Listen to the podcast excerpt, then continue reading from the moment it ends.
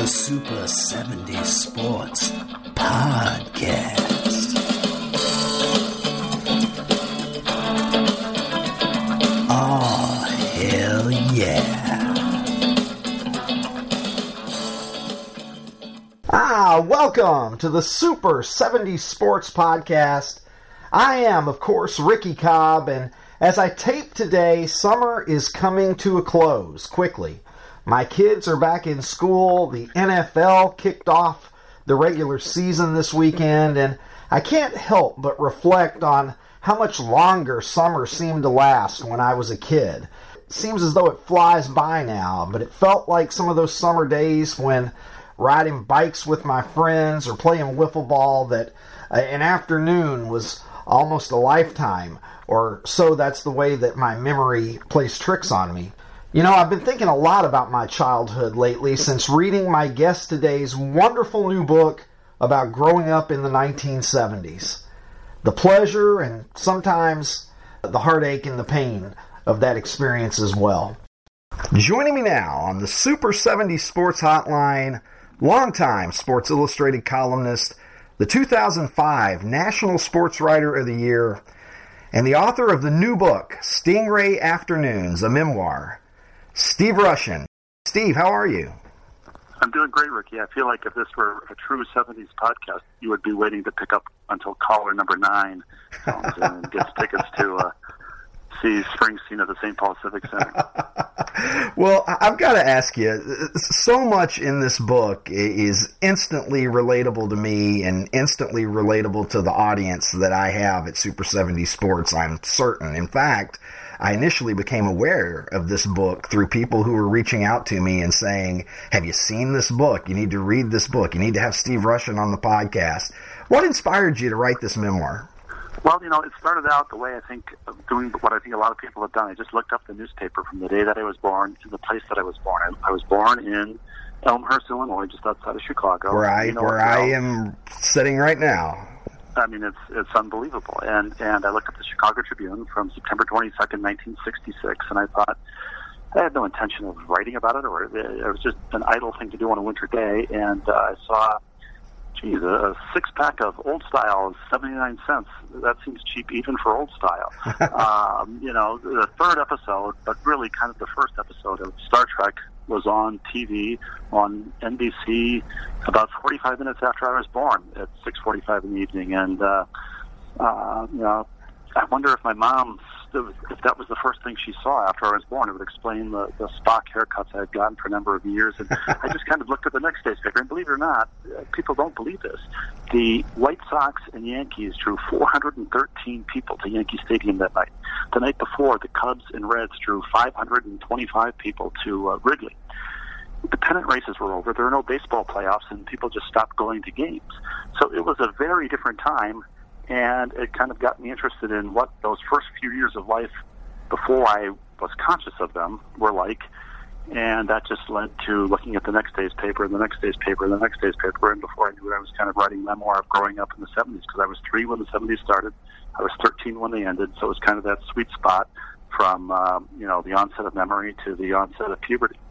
So, for people that may be wondering the title of the book, tell us where that came from. What's the importance of the stingray?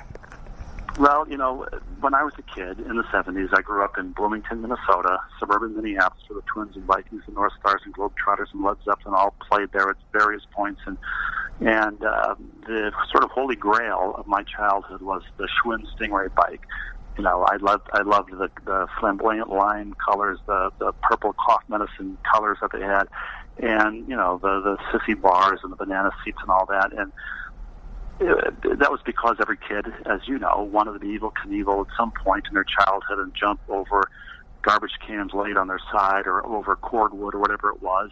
And um, there was this longing for all kinds of those objects when I was a kid. You know, later it became a Panasonic boombox that Earth, Wind, and Fire endorsed.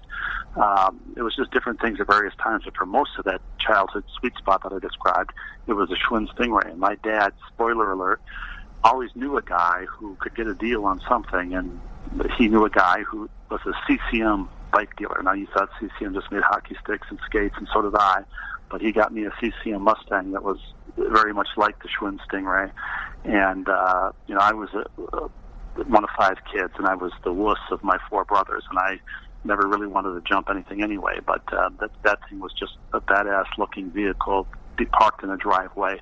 You know, you drive by your friend's house, you'd see four or five Stingrays or any other muscle bike parked in the driveway, and you knew that you, your friends were there. They were having fun. Maybe you, you weren't invited to that thing, but it was like. Uh, it was like the motorcycles in a parking lot of a biker bar. You know, you wanted to be older as a kid. You wanted those.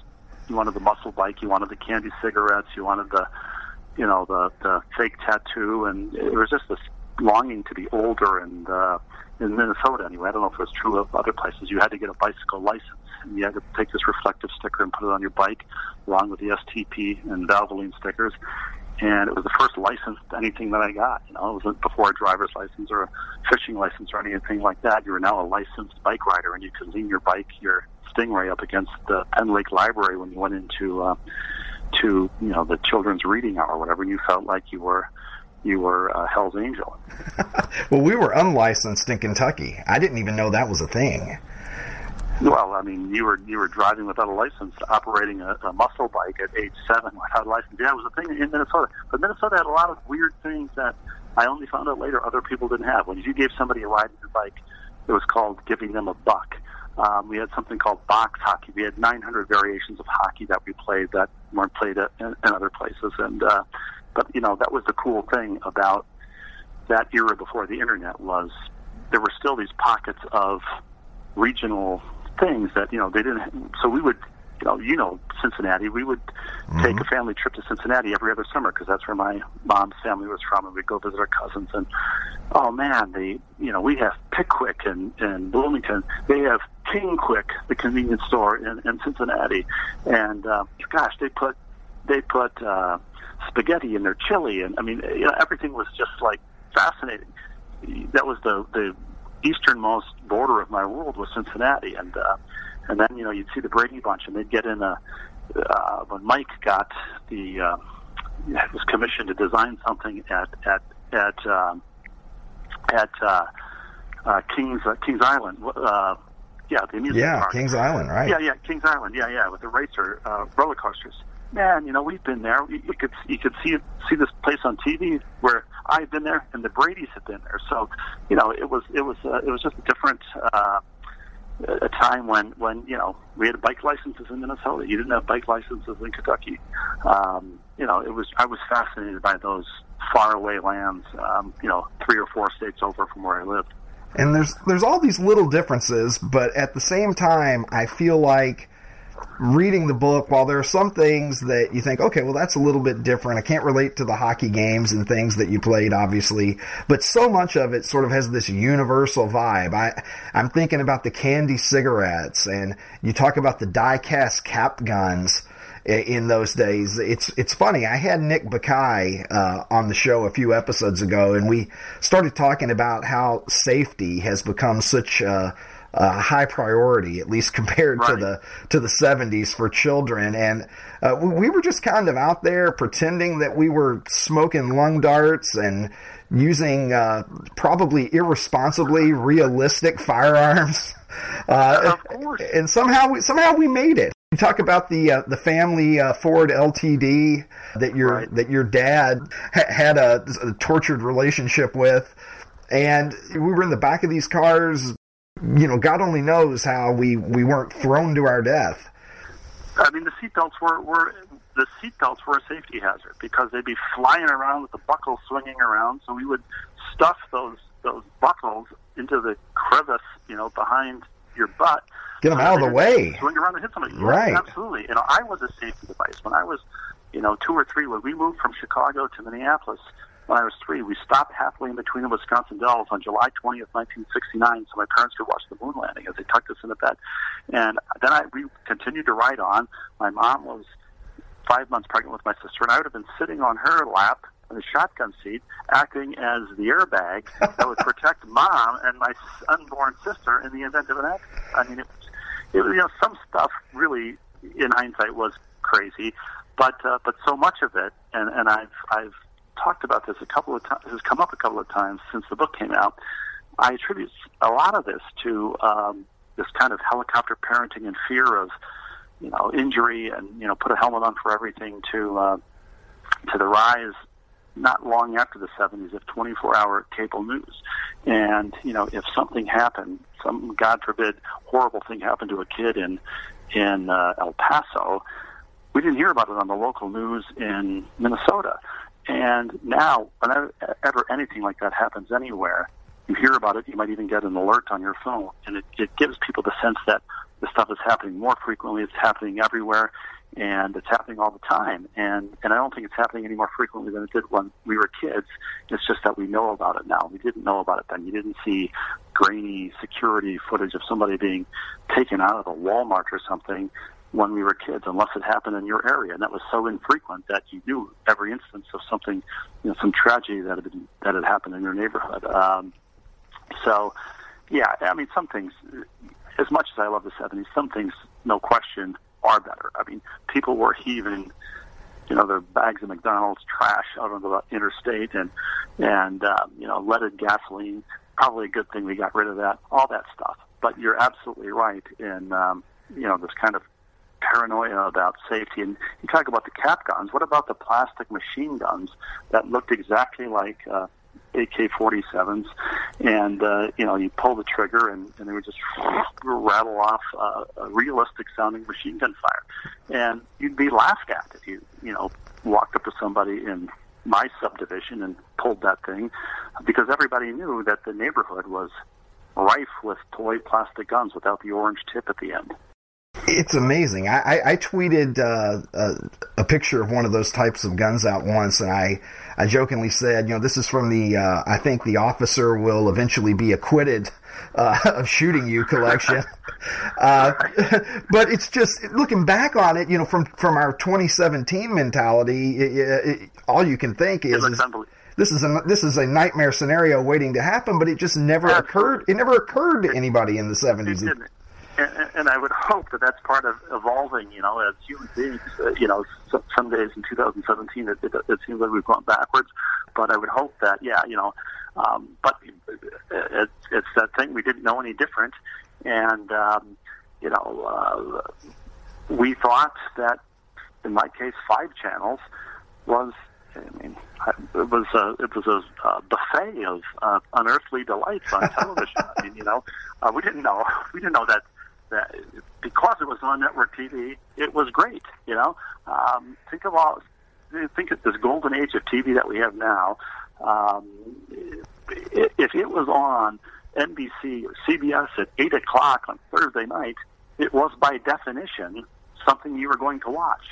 I mean, what choice did you have? First of all, but also it was, uh, you know, if you missed it, you weren't going to see it again. You weren't going to, you weren't going to DVR it, and uh, so on Saturday night, if you wanted to see Mary Tyler Moore driving past your hometown and then soaking up a Mustang in a Fran Tarkenton jersey, you talk about the holy trinity of, you know, my 10-year-old erotica, Mary Tyler Moore in a Fran Tarkenton jersey, soaking up a Mustang, a, a real-life Matchbox car. Boy, the the confusion that was swirling in me, and uh, that still sounds pretty good.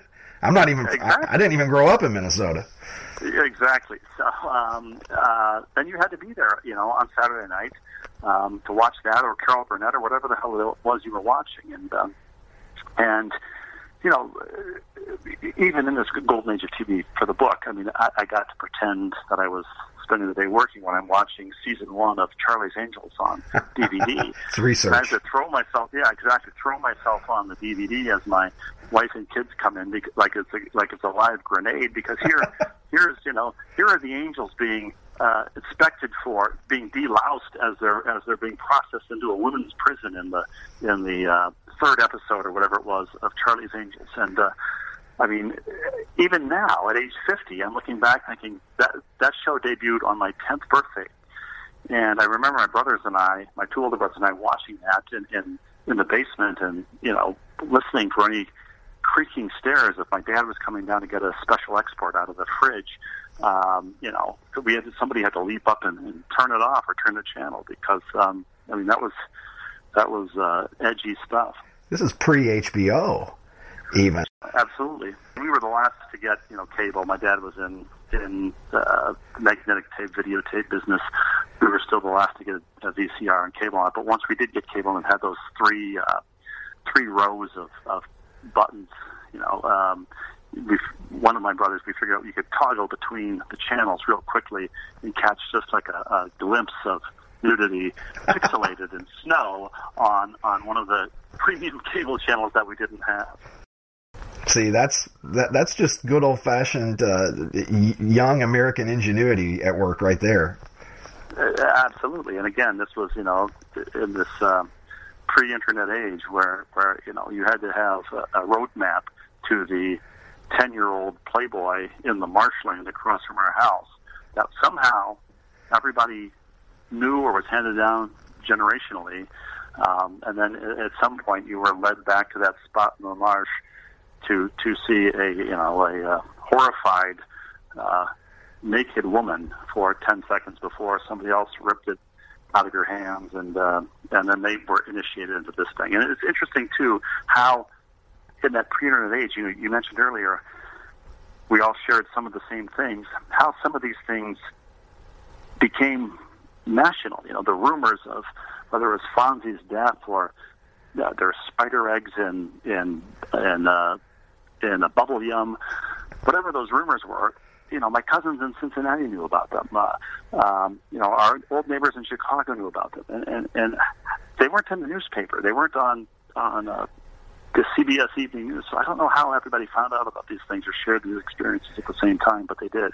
In much in that vein, I kind of think the same thing about a lot of other stuff that's in the book. The the pleasures of holding the uh, calculator upside down and m- making words, particularly 5318008, which, which a lot of people I know remember that, but, but it's like everybody knew that. We knew that, uh, at home in Kentucky. You knew that. I'm sure people knew that everywhere. How, how did we know it? It wasn't like it was, it wasn't in Mad Magazine. It wasn't in Dynamite. It wasn't, uh, on, you know, uh, how do we know it? I, I, I wish I knew that. You, uh, I assume you had the rumor that um, in the background of Love Roller Coaster by the Ohio Players that the screen was actually a woman being murdered in the alleyway behind the recording studio. Yes. Do you remember that? Yes, I remember that well. I mean, everybody that, that was that was uh, assumed to be a, a fact. You know, I mean, I just took it for granted, and, and I, it never occurred to me that you know why would they record in the studio where you could hear screaming through the vent? A and B, why would they play this on the radio constantly? This woman being murdered in the background. It seems insensitive to say the Ohio players were some hardcore individuals. You know, look out. I know.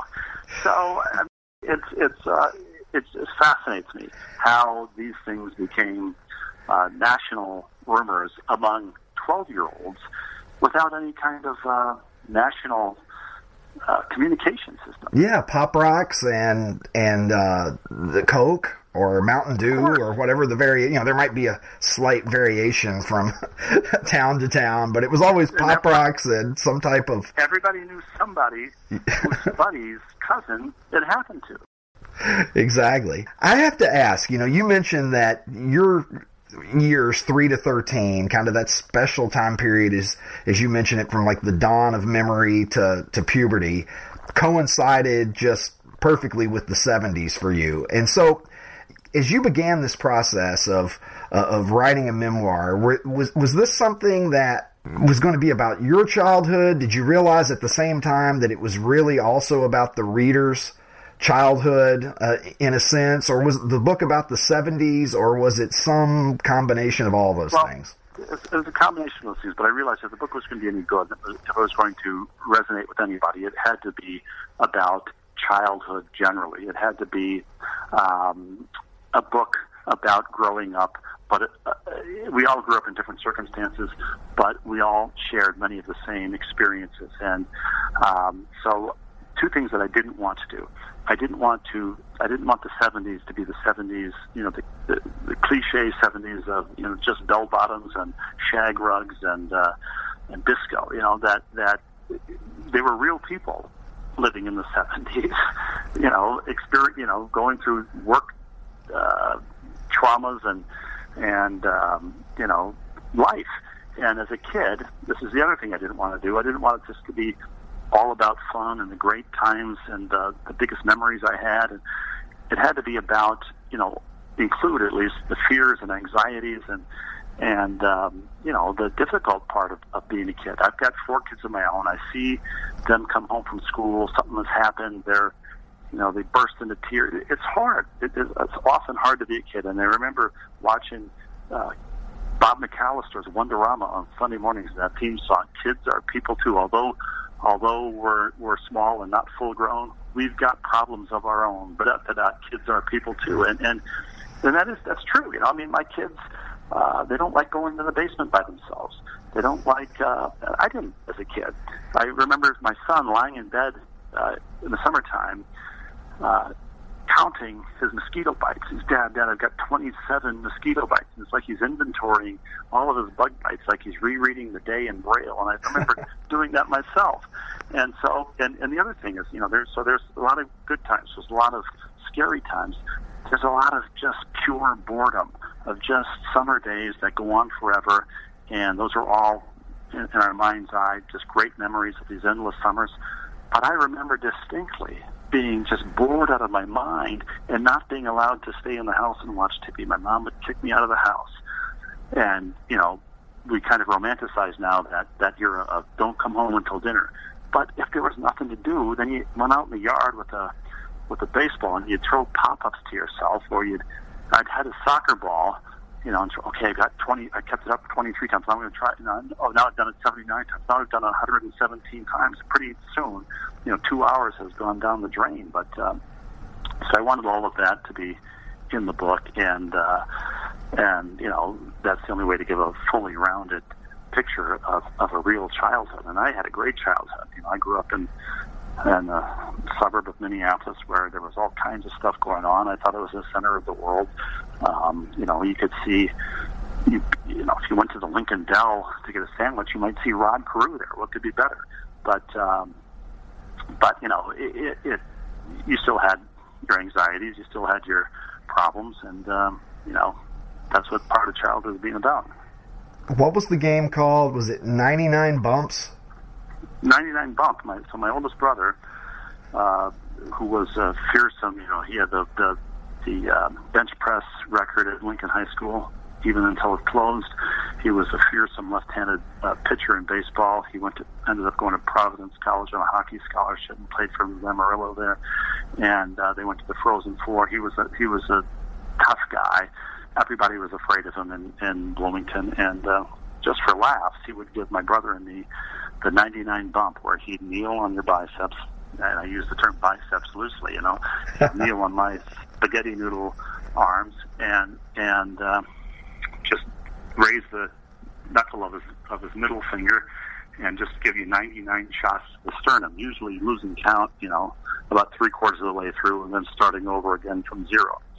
Sometimes, just to liven things up, he'd let a rope of drool hang down, you know, towards your face oh, no. and try to retract it as, as uh, at the last second. Sometimes he was able to, and sometimes he wasn't able to. But of course, you know there was no there was no fighting back. Uh, you could try, but it was it was pointless. And um, so yeah, but there were a million of those you know teenage tortures uh, or or preteen tortures. Uh, you know the Dutch rub, the um, purple nurple, the swirly we call it a sudsy, um, and again another regional variation. But uh, there was a constant fear of when I was first going off to school at the Catholic K through eight that I went to. That my brothers told me that I was going to get a swirly or a sudsy in the boys' bathroom. That was an initiation rite, and there was no way of getting around it. That somebody was going to dunk my head in the toilet and flush the toilet.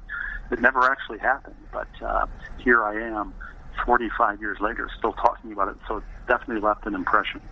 you had your head on a swivel. Uh, anyway, yes, exactly. at the, the Dutch rub, you know, oddly enough, it sounds like something that you would have to pay good money for, but turns yeah. out not a good thing. Exactly right. No, no, this was one that it definitely was not a good thing. And uh, and interesting, uh, Dutch rub, Indian burn. There were all these sort of ethnic slurs concealed in these. Uh, not only these little tortures, you know, the the noogies and stuff like that, but but but in all of society, we talk about way society has changed. You know, I remember, um, you know, Polish jokes and and uh, television. I mean, my God, it was you know one um, like ethnic stereotype after another, and it, it just it, it's uh, so when we you know when looking back on this stuff, it, it, as you mentioned from the perspective of 2017, it really is incredible how much uh, things have changed. So much of it for the better, obviously, um, but so much of that stuff was just embedded in in society when I was a kid and not knowing any different so many of the things I could relate to as I went through the book. And obviously the book is specifically about your childhood and your family. And as I think some reviewers have noted, by the time that you get through the book, you really do feel like you kind of know your mom and your dad and, and your siblings, uh, in a very affectionate, uh, kind of way. At the same time, there are lots of things in the book that, uh, to one degree or another, are going to be applicable to the reader's life. And I've just jotted down a few that struck me as I as I read the book. And one was uh, you were talking about the knockoff tennis shoes that you would get at Sears. I think it was like the uh, the fourth stripe, sort of faux Adidas was one yeah, one example. Had four stripes. Yeah, my mom tried to persuade us that one stripe was one better, like we were in the military. You know, and you, like you got an extra stripe. But every kid knew exactly. You know, four stripes was bad, two stripes was bad, three stripes Adidas was the deal. We all knew that. We knew that at my school, and I remember when I was. Uh, a youngster, and this would be, I was born in 71. I'm a little bit younger than you, but this would probably be like the early 80s. I remember that it was a big thing. If you did not wear one of the basically peer approved brands of sneaker, they called them buddies. So it was Converse was acceptable, Nike was acceptable, Adidas, Pony at the time, and unless maybe I'm forgetting one somewhere, but if you weren't uh, in, in, squarely in one of those camps, they just called whatever you had, regardless of what it was actually named, they were called buddies and oh, you wear buddies. And my mother, my mother, I don't remember this, but my mother tells the story of me coming home one day and saying, "Mom, I have to have this is a crisis. I need another pair of tennis shoes because I'm wearing buddies." I went to a Catholic school where we had to wear navy pants and a light blue shirt, and so shoes were the main way of you know distinguishing yourself or expressing yourself or conforming or fitting in or or deliberately not fitting in. Um, but even with the pants, you know, navy blue pants could have been anything. They could there were these sort of tweed twill things that some guys wore that you absolutely did not want to be wearing. Uh, at the high end, if you had uh, navy blue Levi's cords, I mean, you were you were a god. Um, and even various variations in the shirt, uh, people could, you know, the, the little tag of fabric in the back of the shirt that's like between the shoulder blades sometimes people would call a fruit loop and and you know didn't know what it meant or or why it was bad or or anything like that. You just knew that um gosh i guess i don't want to have this on my shirt you know? i remember and, fruit loops and, now that you yeah, mention and there were so many there were so many um yeah, there was so much childhood cruelty like that but there were so many uh uh, just ways you could be ridiculed from the moment you got on the school bus in the morning until the moment you got off. And we had a kid, as mentioned in the book, on our school bus route who lived at 10101 France Avenue. And they would get on, and, and everybody would go, 10101. I'm sure this kid wanted to move. It wasn't his fault that he lived at 10101, and nor was there anything wrong with living at 10101. But somebody said it on the bus one day, and then it became a thing, and uh, and that had to have been a miserable bus ride every day for that kid. But uh, God, that was uh, it, it. Probably still goes on today. It's probably not unique to uh, the '70s, but I, that's when I grew up, and that's what I remember. Was it Gary Fritz in the book who became Harry Pitts? Yeah, yeah. We had so many, so many of those um, uh, uh, names that that sounded vaguely like something else, and I was Russian, so. Uh, we, I get on the bus and uh, my three brothers, uh, later my my uh, little sister and my little brother as well. And the Russians are coming. The Russians are coming. I had no idea what that meant. It turns out there was a movie in 1966 or something called The Russians Are Coming. That whoever the oldest kid, old enough to remember that, would say that. You know, some eighth grader, and then it just got passed on for years. Hey, Russian, why are you Russian? Are you Russian to get somewhere? Oh, no, I'm actually just just stepping onto the bus. You know, so. I was I was corn on the cob. I heard corn on the cob so many times that it was just like, yeah, yeah, yeah. That everybody thought that they were the first person who'd ever thought of it, you know. Every every kid were, could his name could be weaponized in some way, or his shoes, or his haircut, or his glasses, and and and and really was. And and on the flip side of that, you know, kind of if you didn't have a nickname, or if you weren't being singled out for ridicule in some way, you know, you kind of had to. You really weren't part of the of the of the scene. You were just, you know, the kids that I remember all had nicknames. And if all else failed, just make a kid flinch and then just punch him. Yeah, well, absolutely. And and and I I you know my fear started, and, I, and as I say, I had all kinds of fears uh, as a kid. But my fear started, you know, I mean, the, the anxiety of getting on the bus, and I had four siblings, um, but the anxiety of getting on the bus and finding a place to sit, you know, uh, you know, I, it, it, I had to find a place that that you know where there were, I didn't have to ask anybody to move over, and uh, it couldn't have been next to a girl, and it couldn't have been too far in the back of the bus because that's where the older kids sat. It couldn't be too far too close to the front of the bus because that's where the babies sat, and it was close to the bus driver was cranking Led Zeppelin on his handheld radio, and um, and and so so that was never to that was never to even begin well, much less end well. But then if you got a window seat, and you know you could you could uh, put your at least in Minnesota where the windows were frozen over, you could put your. They taught me how to put the side of my hand, make a fist, and put the side of your fist onto the window, and make a make a footprint, a little mini footprint, and then you take your fingertip and you make put the toes in, and um, and I still do that now on a on a frozen window, or I'll do it in the steam on the glass of the shower, and so you learn these skills, you know, 20 minutes each way in the bus that um, that that never went away. You talk about turning the calculator upside down. We would put, you know, and I'm sure you did too. I'm sure every kid did. You put a thin layer of Elmer's glue across your palm, and then peel it off, hold Yep. it up to the light, and see your see your uh, see your palm print through that. Um, it, you'd do the same thing more or less when you'd have a bad sunburn, and you could peel off the peel off your skin and hold it up to the light, and it looked just like your palm print did when you peeled off the Elmer's glue. And you did have a bad sunburn, of course, because you didn't put on any sunscreen. You weren't wearing a shirt. You were probably putting on some kind of Crisco oil to get a more uh, Right. audacious tan. And uh, and and now I go to the dermatologist twice a year um, because she wants to monitor everything that's going on with my skin. And you know, wear long sleeves in the pool. Uh, you usually think I've been wearing long sleeves in a swimming pool. I'll just won't swim if that's what I have to do. But, but I, I, you know, I said No, I, I get it. I said to her, how much of this is just a placebo, and how much is the true answer to what I can do is go back in time to when I was a kid and put on sunscreen because that's not going to happen. You know, it wasn't even a consideration. Um, you know, we would ride to the beach, Bush Lake Beach in Bloomington, in the back of Mr. Wagner's green VW uh, Bug, and um, you know, uh, I don't ever remember.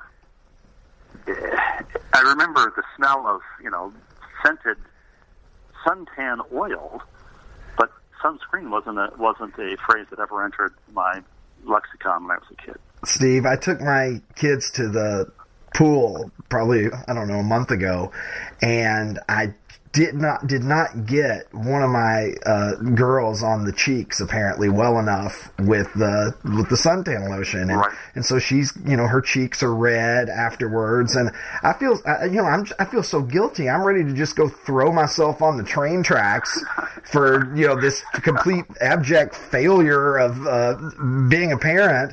And my wife says to me, she's like, "Did did you wear sunscreen ever when you were a kid?" And I'm like, "Well, no." And she said, "I didn't either. One little sunburn, on, you know, is not going to is not going to kill her. Just make sure you do a better job next time." I say the same thing to my wife when you know, oh, you didn't you didn't get you didn't get a daughter. I say I'm standing here shaking a spray can of uh, sunscreen that's blowing in the opposite direction, usually into my face as I'm doing it. This is all just kind of you know. Uh, uh, uh, magical thinking that this is going to protect them.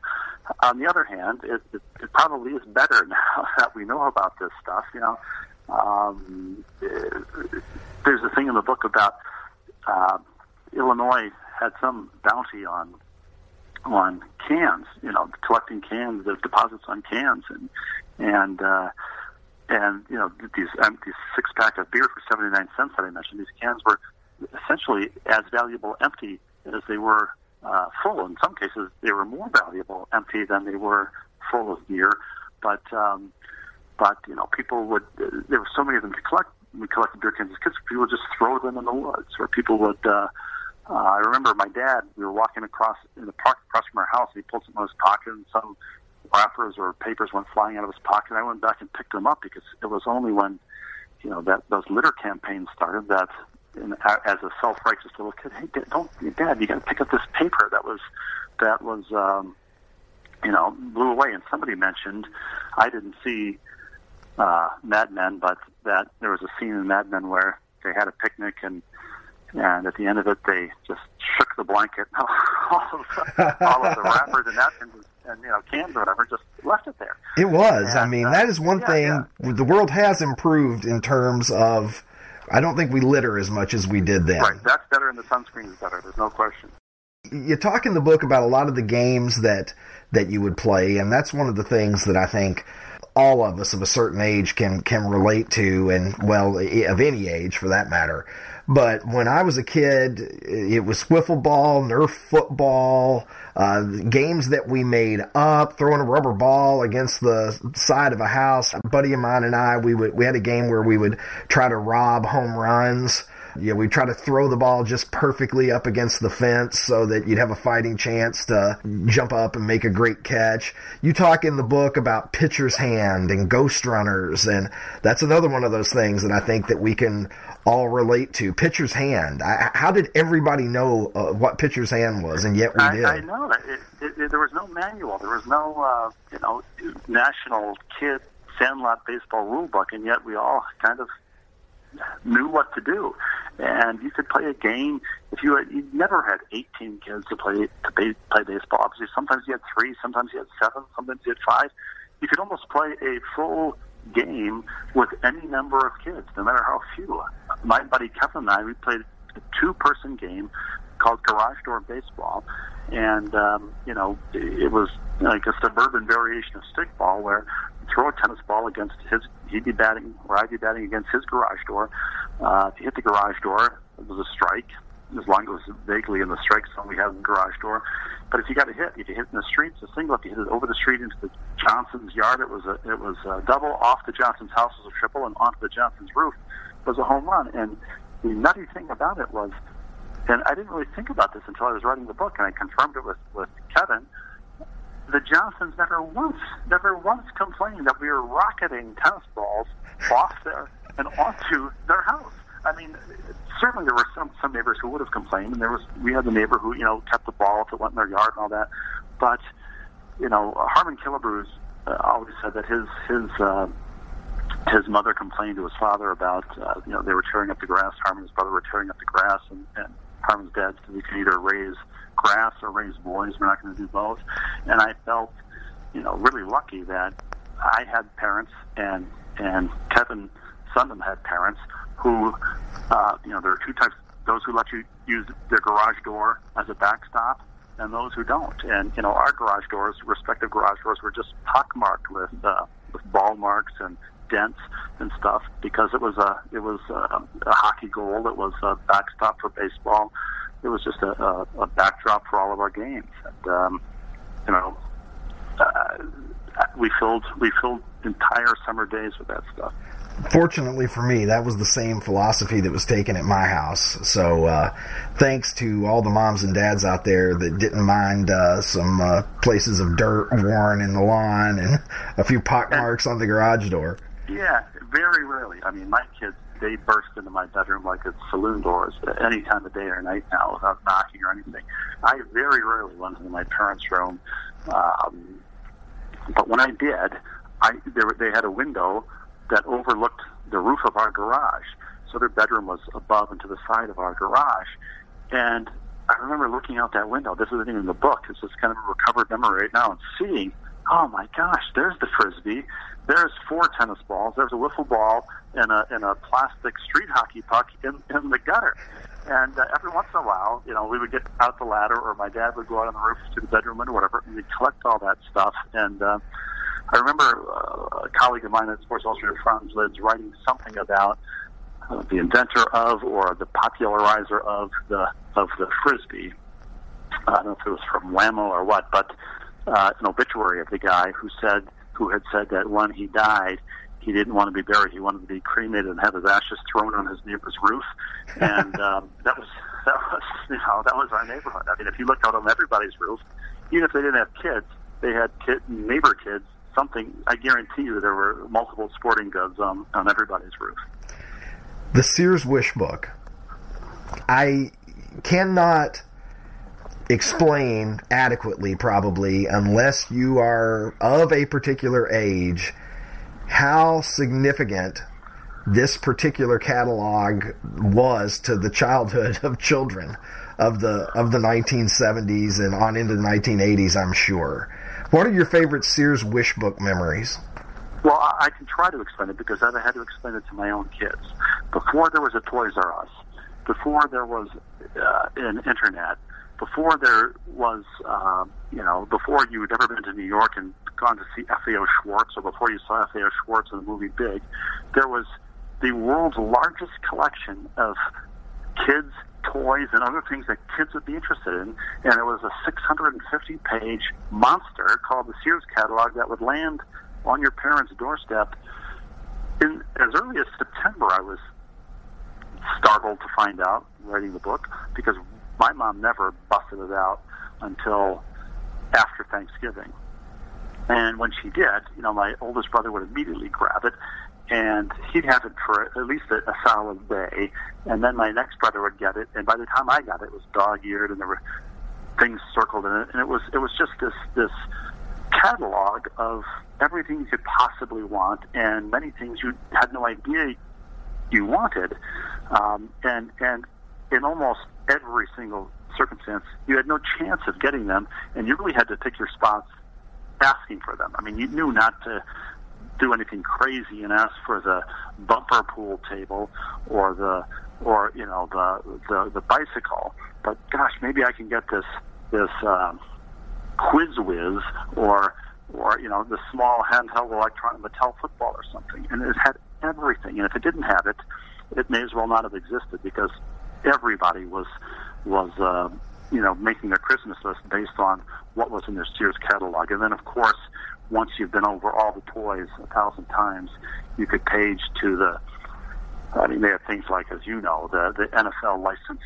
pajamas, the NFL licensed the jerseys. The only place you could get a jerseys, and and uh, some people were bummed out that the, the team name was stripped across the front above the numbers, but um, oh, and the NFL fake like Letterman's jackets with the matching cap. My cousins in Cincinnati gave me just the cap, a Bengals cap, and the Bengals just had had the you know Bengals across their helmet, and I wore that thing to death, even though I was a Vikings fan. I, I, there's no way I was going to get the 10.99 or 13.99 Vikings letter jacket, but uh, but just having that that Bengals hat when when officially licensed gear was was uh, made you feel like you were a member of, of that team because there weren't ubiquitous uh, Mira caps or or uh, you know NFL jerseys. It was a rare thing to see them.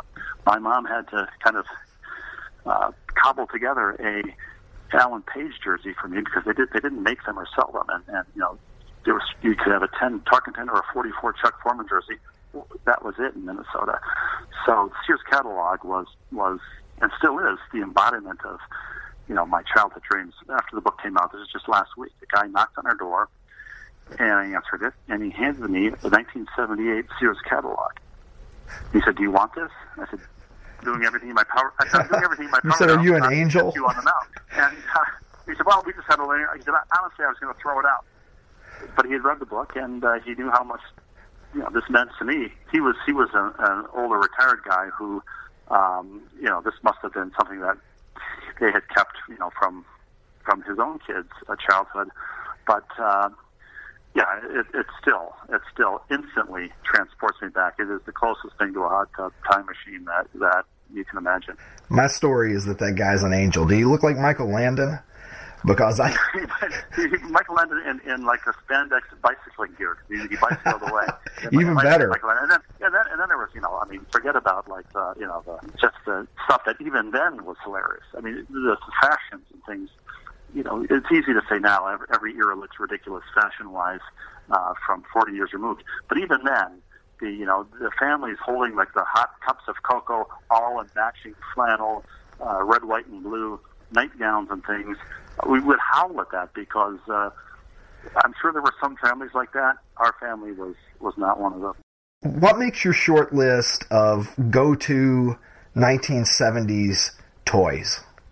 Oh well, um, you know, anything Nerf. The Nerf basketball was you know endless hours of entertainment and broken bedroom doors and and that. Um, the Mattel handheld football again not only occupied hours of our time, but you know anybody who played it can relate to this. Just before you cross the goal line, um, I would hand it back to my brother, and that thinking that him not knowing that I wasn't turning the ball over and down. So I'd press the last yard you get the the touchdown, and it would send him into a rage. So much so that at one point we had been sent to our rooms, our, the room that we shared.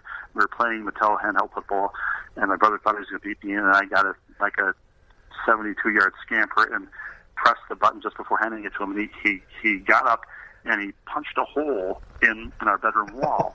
and Oh uh, boy! my brother, yeah, my, we had a Farrah Fawcett poster on that wall, and um, we had a. Um, my brother was had been recruited by a Montana State to play football. My oldest brother, and we put that recruiting thing. Montana State welcomes Jim Rushin over the hole.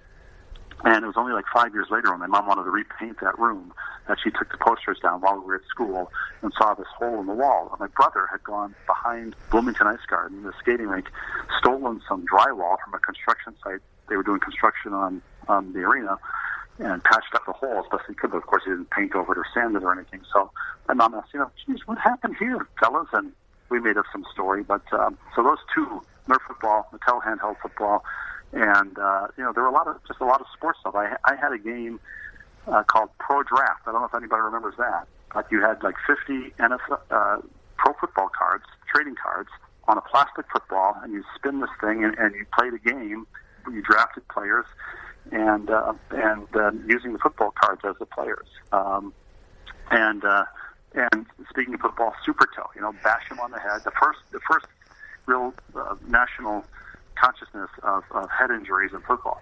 You'd bash this football player in the head, and his right leg would reflexively boot a field goal. And if you set the football down sideways, you know, it would go even farther. That was the sports hack for that. So all of these, I, it's occurring to me now, were sports related. Uh, Poor Super Toe. He's he is in the uh, toy uh, old folks home with advanced stage uh, CTE at this point. yeah, I think. yeah. I mean, it, was- it was um, endorsed by Alex Karras, uh, if I remember correctly. That is And, correct. uh, I remember that. and um, you know I, those those things they just they you would go to your room for and you could emerge three hours later and and um, and you know it's it's a it's a cliche to talk about you know these kids with their iPods and their and their uh, iPads today, but um, I think that's that still that kind of stuff still exists. You know, I, I'm talking to you now. I before you called, I, I, I um, my son was doing a you know a 587 piece Lego thing in his room. He's con- content to do that all day. Now our Legos, of course, were just a big bucket of bricks, you had to make. They didn't come with a 45 page instruction manual. But uh, but you know a lot of that I think still exists. You know I I don't think every kid is on a device all day. Um, a lot of kids are still having this kind of play. You refer to baseball cards and football cards as the literature of your childhood in the book. What was it about that era and that time that made baseball cards and, and you know maybe this is just me but you go out today and you're trying to buy a pack of baseball cards and it's three dollars for a pack that has four cards in it I know. and it's just not the same thing It's not. It's um, and I understand. You know the the uh, the currency of baseball cards. You know, it just became so inflated and kind of uh, meaningless. But uh, my son still gets a thrill out of you know opening and finding a Bryce Harper or, or a Mookie Betts or something, but he, you know, th- there's not this the, the rectangle of gum that was pressed from the same cardboard that the, that the baseball cards were pressed from. There's not. Uh, you, know, you mentioned the price is, is ridiculous. I mean, you, you can spend four or five dollars for a pack of ten cards, and um, but the literature of it, you know, it, was, it wasn't just the, the there was so much to study of those cards, and and you've you've you've done this yourself. I know just from the Twitter feed, uh, where you would see you know, guys wearing jerseys over windbreakers with them, the windbreakers buttoned to the top and the pterodactyl collars coming over the, the V-necks of the pullover. And, um, and then, or you'd see a guy, you know, uh, uh, catching, pretending to catch a fly ball, like, uh, behind the home plate at a spring training field in some ridiculous pose that didn't make any sense in, in any kind of a real life baseball context. Then you flip over the card on the back, everything you knew about these guys was on the back of that car. He's from Plantation, Florida. He's from Rancho Cucamonga, California. There are all these places that uh, usually warm weather places that kind of captivated me and and then those line drawing cartoons of what they did in the off season or the little fun fact uh, uh, you know, uh, Lou Brock owns a flower shop in the off season. There's Lou in full uniform sitting next to a, a vase of flowers because, of course, everybody who works in the off season is working in their full baseball uniform. Of course, uh, everybody you know, knew that. Yeah, yeah. Larry was a decorated Vietnam veteran. There's Larry, you know, with his baseball uniform and, and medals pinned to it because he had been fighting in his his Kansas City Royals uniform and Nam. So, I mean, it was just so much going on on those cards, and then with the statistics that you, um, you know, you could look at all day. Uh, it, it was, it really was, um, you know, a Russian novel in one set of baseball cards, and then next year there'd be a whole new set. So, um, you know, people talked about, did you have a Stingray? No, I didn't. Did you put uh, baseball cards in the spokes of your bikes? Hell no, I didn't do that. We would put playing cards in the spokes of our bikes. I would never uh, desecrate a baseball card in that way. Even if I had doubles, I had five Dick Rubins in the 1974 Cup set. I still have it in the basement. I wasn't going to uh, waste one of them uh, by putting the spokes on my bikes. I mean, baseball cards really were like a sacred thing for me. I'm still deeply offended. Uh, the, the movie Mask. There's a scene in that movie where uh, Cher gets mad and she tears a 1974 Ron Cey in half. And th- uh, that that for me was just. I'm getting anxiety listening to that right now. Yeah, just just awful. It, it, you, you can't you can't do that. You know, I wrote a column recently in SI about uh, balls and the, you know uh, baseballs and footballs and just the, the, the, the greatest invention that man has ever come up with. And, and a guy wrote to me and said that uh, he was at a Dodger game in in the 70s and and they got good seats through some family connection and Ron Cey hit a home run and the lady sitting next to them to their astonishment leapt out of her seat and said that away son way to go son and they worked up the courage, like an inning later, to say, "Are you Ron Cey's mom?" The lady said, "Why, yes, I am." And, Washington came down from Washington State. Uh, would you like a ball signed by Ron? Would we? And then they, they gave they gave this lady their address, and like a month later, in the mail in Southern California, they had a, a ball signed by Ron Cey, and it just completely blew their minds. And uh, so the thought of tearing a Ron Cey baseball card in half even as a Reds fan growing up, uh, sickens me even now. It's not right. It's like desecrating the flag or something. You, you just, exactly. You, I put it just right on know, that level. Rick, like Rick Monday when he ran out to save the save the flag at Dodger Stadium. It's, it's uh, he should have gone in and intervened in that and, uh, and saved the Ron baseball. Mask is a better movie if that happens. Um, That's right. I want to say too. Uh, you mentioned Boobie Clark in in the book yeah. who who for me and for you and for a generation of boys was the first booby that we ever got our hands on. I mean, I, I was six, seven, eight, whatever whatever age was that, and I, I could conceive of how Boobie Clark had had gotten that name, or, how it was allowed to be printed on a football card, or or spoken over, you know, CBS. On, a, I mean, it was it was crazy. It was, uh, and there, there were there were many other names that kind of, uh, you know, blew our minds as as kids as well um, on baseball cards and. But uh, Boobie Clark, man, that was that was you know, uh, overhearing it now, my kids my kids will be laughing. Uh, and um, yeah, so uh, names, the names of, of athletes. Uh, Joe DeLamielleure, you know, I mean, I just remember when I learned how to pronounce that, I couldn't stop saying it. Um, uh, the Twins had had a guy. Um, uh, uh, uh, uh, um, uh, name's escaping me right now. There's, there's Ed Ott, you know, who the Pirates Mel Ott's son, who had the shortest name in baseball.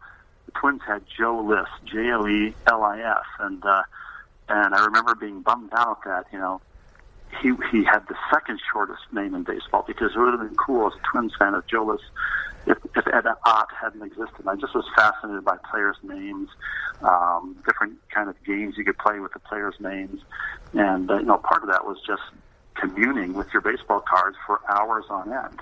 You talk about your love of words and, and word play a, a bit in the book. Wasn't it like a number of years ago? Didn't you do a piece for SI where you had fun with anagrams?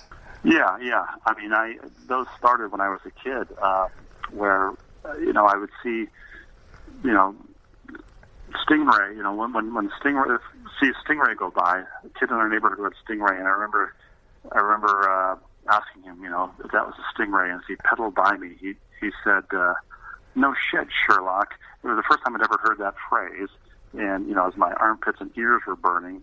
Um, it, occurred to me at some point that you know, stingray was uh, an anagram of "it's angry," and I would go around and try to, you know, rearrange words on street signs, and and you know, when you're a baby and you get the building blocks, the alphabet blocks, basically you're just arranging them in certain pleasing combinations of, of letters, building stuff with words, and I think that was the earliest uh, inkling to me that that's what I wanted to do for a living was kind of rearrange words and build words and play with language and and had no intention of making a living out of it, but knock on wood, so far I have. Well, this isn't going to make your resume, but I can tell you that thanks to you and that SI column, I will forever associate Brett Favre with Beer Fart TV.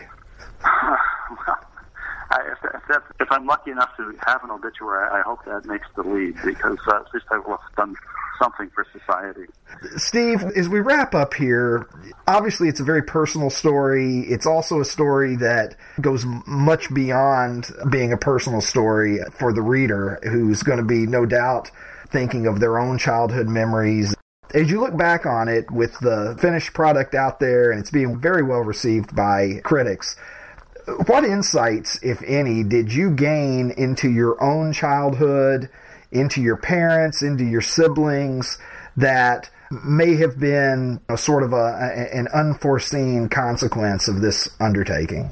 Well, a couple of things. We touched on it earlier the universality of of childhood. I was surprised and, and gratified to hear from people in Long Island, grew up in Southern California, who grew up in Australia, who had similar experiences and uh, similar customs and uh, similar memories. So, so that was gratifying.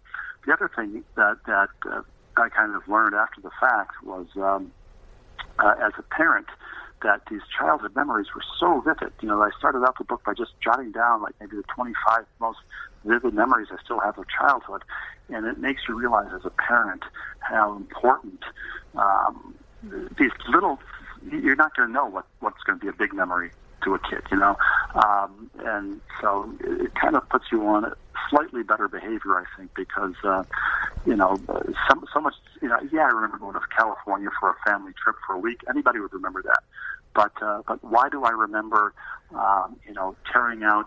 Um, you know, my brother's Levi's corduroy tag and him getting mad at me and then my parents getting mad at me for, for destroying the, the pants they had spent a lot of money to buy. All, all of this kind of just helps remind me as a parent that um, be careful what you do because your kids are watching, and, and one of them might turn out to be a memoirist. My daughter, my daughter came home today, 12 years old, with a birthday card she saw in a store. She said, "I spent my own money to buy you this, Dad," and it said, um, and the front said, "Thanks for being a, a great bleep bleeping dad," with the asterisks and, and exclamation marks blacked out. And then you open it up and says, "See, I have learned something from you." So I now realize she thinks of me as a, a profanity-laced father. I never knew that before. There are so many terrific stories in this, and it, and I would encourage everybody to grab a copy of Stingray Afternoons. You can learn uh, the saga of Baby Tenderlove, your dad's uh, rumble with the Creek Freak. Uh, I'll I'll leave these uh, deliberately vague for the people who may be uh, on the fence thinking about this book. But believe me, everything that we've talked about and and a heck of a lot more uh, in this book. The book is Stingray Afternoons, a memoir. He's Steve Rushin. Steve, thank you so much for coming on the podcast. I uh, did a tweet uh, a few moments before I called you about the Tidy Bowl man, and I was ashamed. I was ashamed as Super 70 sports guy to realize that I had never made a tweet about the Ty-D-Bol man until you jogged my memory when I read the book. Well, well, Ricky, thank you, and thank you for the Twitter feed. I feel I, I went into a little postpartum depression when when I finished writing the book because I had so much fun reliving that time and re-immersing myself in that time. But your Twitter feed allows me to continue burying my head and continuing to live in the 1970s when 2017 becomes a little uh, less desirable. We'll just leave out the uh, six or eight hours of boredom when you, you've been exiled outside with nothing to do. I can hit the high points, so we can always make the 70s look a little better in retrospect. Absolutely. Thank you. All right. Thanks so much, Steve. My pleasure. What a treat that was. So glad to have Steve on the show today. Everyone who said, read his book, read his book, get him on the podcast. You guys were right. The book is a terrific read, especially if you are a 70s kid or even an 80s kid. And even if you weren't, Steve is such a skillful writer that he will take you back to my favorite decade and you'll feel like you were there even if you weren't. I'm going to be giving away a copy on at Super 70 Sports this week, so make sure that you put your name in the hat on Twitter. My guest next week is a World Golf Hall of Famer, a former U.S. Ryder Cup captain, and the 1988 and 1989 U.S. Open champion. In fact, he's the last man to successfully defend our national championship. Curtis Strange will join me on the podcast for a conversation about his career. We'll talk about Tiger Woods and Jack Nicklaus. We'll discuss the stars of today and the state of golf in 2017. So believe me, you don't want to miss this one. And I think I'm going to have to ask him about Jean Van de Velde, the Frenchman Remember him at the 1999 Open Championship? Made a triple bogey on the 72nd hole. Maybe the biggest choke that I've ever seen, not only in golf, but in any sport. We'll have to get Curtis's take on that. He was there in the booth that day. Until then, I'm Ricky Cobb saying to never miss an episode of the Super 70 Sports Podcast.